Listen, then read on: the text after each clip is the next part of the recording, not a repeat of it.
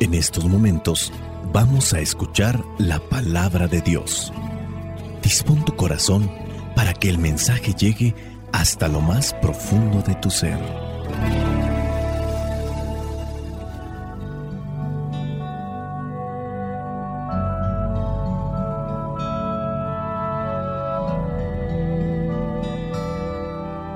El Evangelio que la iglesia nos presenta para el día de hoy corresponde a Mateo capítulo 8, versículos del 23 al 27.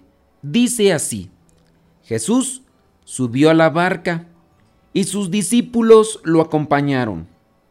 En esto se desató sobre el lago una tormenta tan fuerte que las olas cubrían la barca, pero Jesús se había dormido.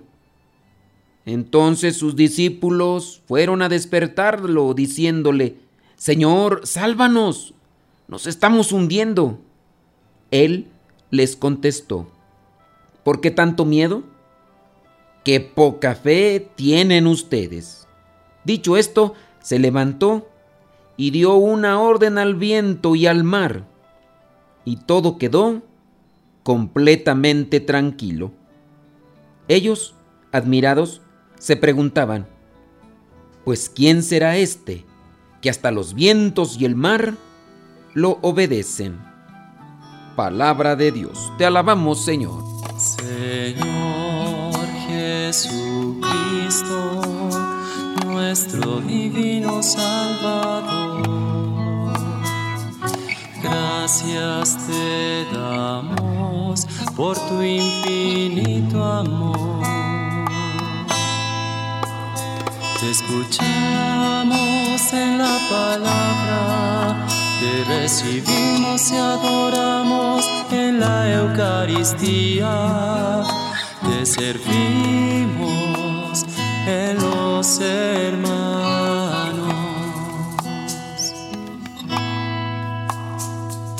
Que seamos misioneros como lo quieres tú enseñando a los hombres el fuego de tu amor. En el Evangelio del día de hoy encontramos esta escena que sin duda es muy peculiar por lo asombroso que se presenta. Pero recordemos que también los autores sagrados no solamente están buscando decir qué fue lo que pasó con Jesús, qué fue lo que aconteció, sino también están dando una enseñanza. Dentro de lo que es el mensaje de Cristo, en los acontecimientos, tratan de dar una enseñanza en su tiempo y para cierto grupo de personas. Ellos no están escribiendo teniendo el pensamiento, oh, esto lo van a estar leyendo por allá en el año 2000 y fracción y, y pues no, no es así. Ellos sin duda escribieron a partir de una experiencia, en el caso de Mateo, que fue uno de los apóstoles, y cuando está escribiendo tiene una intencionalidad, dejar un mensaje en los que van a recibir, en este caso, los escritos. No es que se agarraron a escribir y saber a quién, a quién le llega. no, ellos saben muy bien a quién le están dirigiendo estos escritos que sirvieron a la comunidad en específico.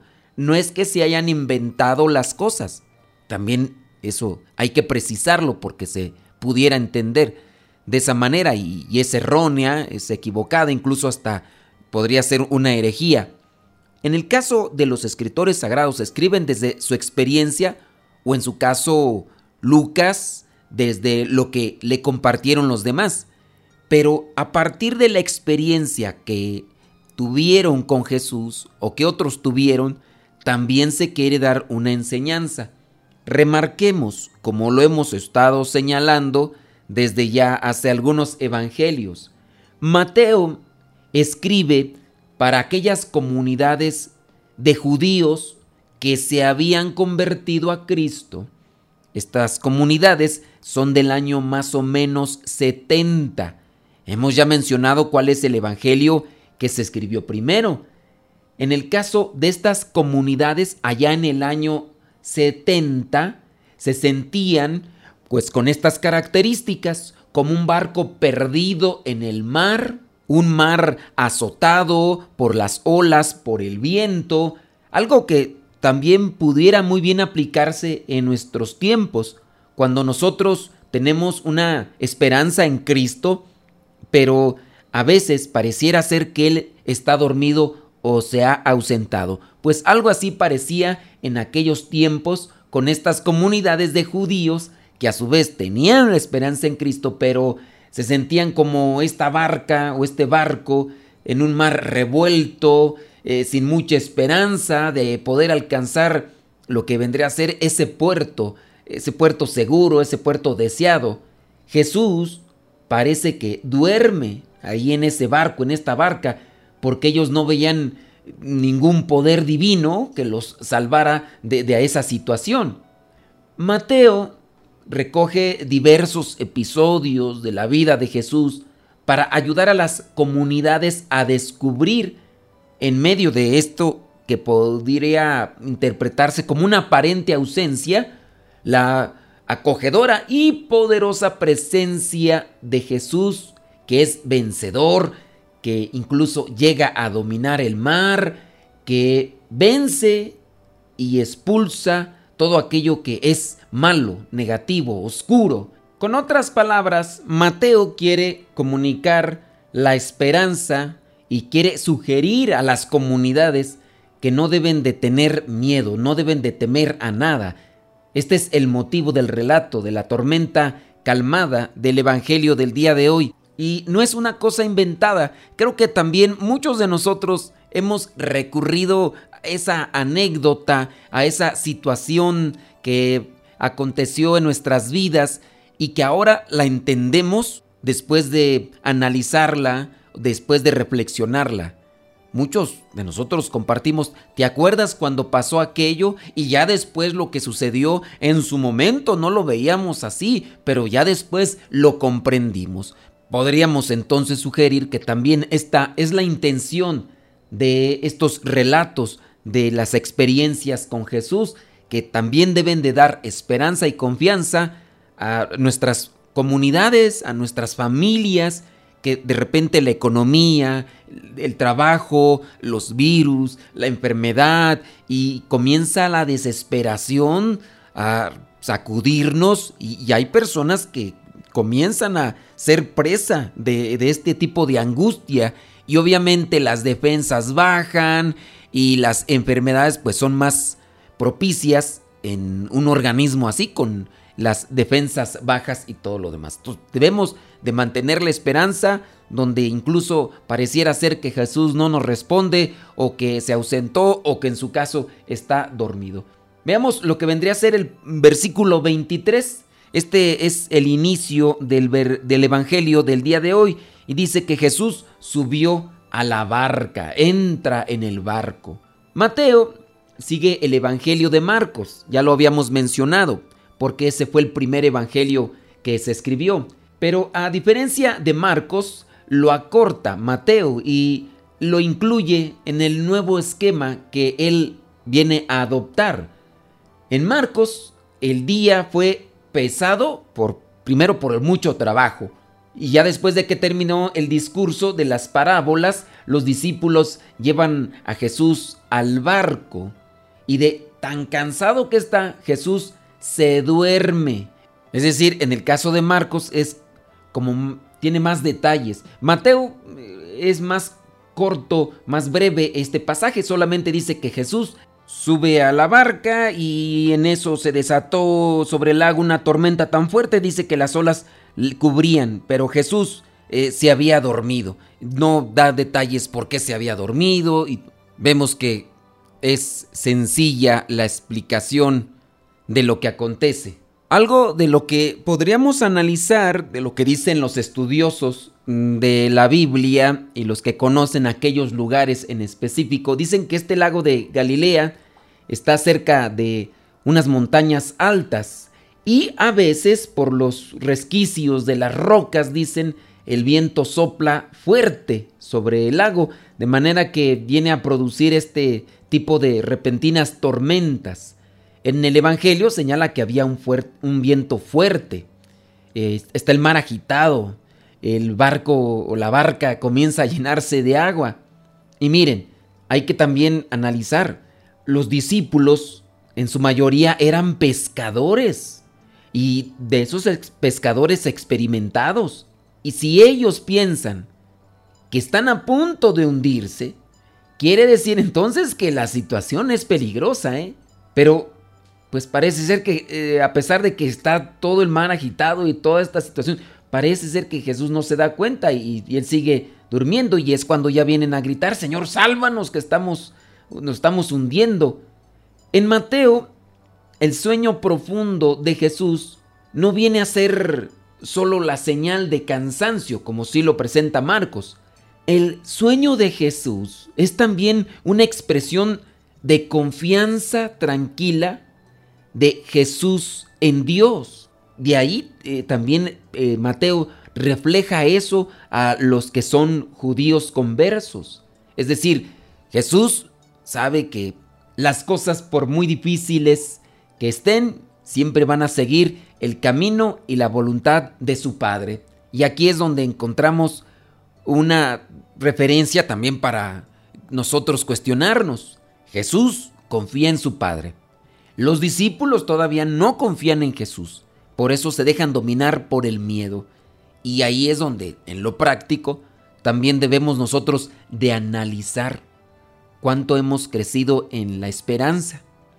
Ante las situaciones que nos rodean, los que han caído enfermos, algunos de ellos que ya se nos adelantaron, vienen a manifestar con expresión eh, firme, pues que sea lo que Dios quiera. Ya estamos aquí y adelante, no hay que desesperarnos, ¿no? Eh, nos ponemos en manos de Dios. Y bueno, algunos de ellos y se nos han adelantado, pero eso también refleja que son personas que han ido trabajando en su acercamiento a Jesús y saben que a pesar de lo difícil que pudiera estar la tormenta y el panorama, pues hay algo más allá de, este caos, de, de esta incertidumbre, de este miedo que pudiera dominarnos. Y eso es también lo que nosotros debemos de hacer. Otro punto teológico que nos refieren los estudiosos en este pasaje, como ya lo mencionamos antes, al presentar a Jesús como el nuevo Moisés.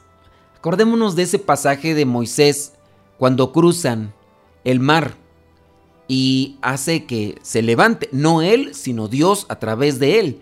Aquí Jesús viene también a tranquilizar las aguas, lo que provoca miedo, pánico al pueblo de Israel es el ejército de los egipcios. Entonces ellos sienten que ya prácticamente los agarraron y el miedo los domina, pero Moisés viene a levantar el bastón que trae, se abre el mar, logran cruzar y después aquel ejército queda prácticamente atrapado por las olas. Aquí Jesús también tiene esa autoridad sobre el mar y logra tranquilizar aquellas aguas y el miedo viene a disminuir. Ante esta situación y después de estar mucho tiempo con Jesús, todavía no lo conocen. ¿Quién será este hombre? Dice allí en el versículo 27. ¿Quién será este que hasta los vientos y el mar lo obedecen? Pues si manifiestan esto, quiere decir que todavía no conocen bien quién es Jesús. Y esa también debería ser nuestra cuestionante. ¿Nosotros conocemos realmente quién es Jesús en nuestras vidas? Y si conocemos bien quién es Jesús en nuestras vidas, el miedo no nos debería de dominar. Si bien el miedo puede acosarnos, pero que no nos someta, porque Jesús es más grande, es más fuerte y es todopoderoso. Confiemos nuestras vidas al Señor que es capaz de calmar tormentas, calmar tempestades, tranquilizar esas olas que se levantan y que azotan nuestra vida, nuestra familia, nuestra iglesia. y acerquémonos más a la luz del Espíritu Santo para conocer y comprender lo que hace nuestro Salvador. Si hemos dejado a Jesús subir a nuestra barca, no pensemos que nos ha abandonado. Él se manifiesta portentoso, confiando siempre en que su Padre, Dios, le ayudará. Y Jesús también vendrá en nuestro auxilio en esos momentos de dolor y de sufrimiento. La bendición de Dios Todopoderoso, Padre, Hijo y Espíritu Santo, descienda sobre cada uno de ustedes y les acompañe siempre. Vayamos a vivir la palabra. Lámpara es tu palabra para mis pasos, luz en mi sendero. Lámpara es tu palabra para mis pasos, luz en mi sendero. Luz, tu palabra es la luz. Luz, tu palabra es la luz. Yo guardaré tus justos mandamientos.